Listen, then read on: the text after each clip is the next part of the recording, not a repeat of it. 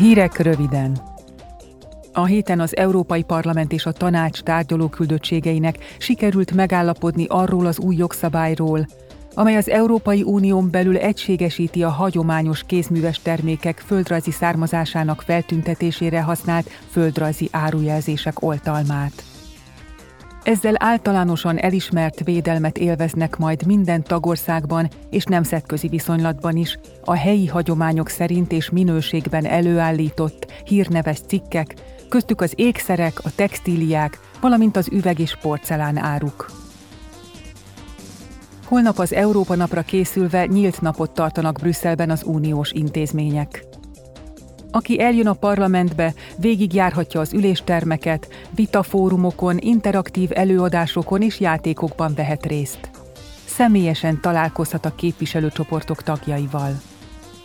Az Európai Parlament rádiója, a Europal Radio élőben közvetít majd a helyszínről délelőtt 10 és délután 5 óra között.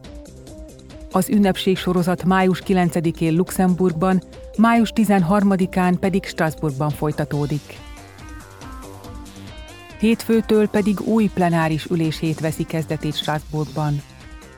Egyebek mellett az uniós klímavédelmi csomag egy újabb eleméről, az energia ágazaton belüli metán kibocsátás csökkentését szolgáló új szabályokról egyeztetnek és szavaznak majd a képviselők.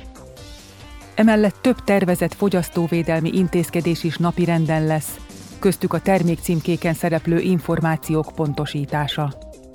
Folytatódik a vita a nőkkel szembeni erőszak elleni küzdelemről szóló isztambuli egyezmény uniós ratifikálásáról is, és a képviselők értékelik Szerbia és Koszovó uniós tagság érdekében végrehajtott reformjait.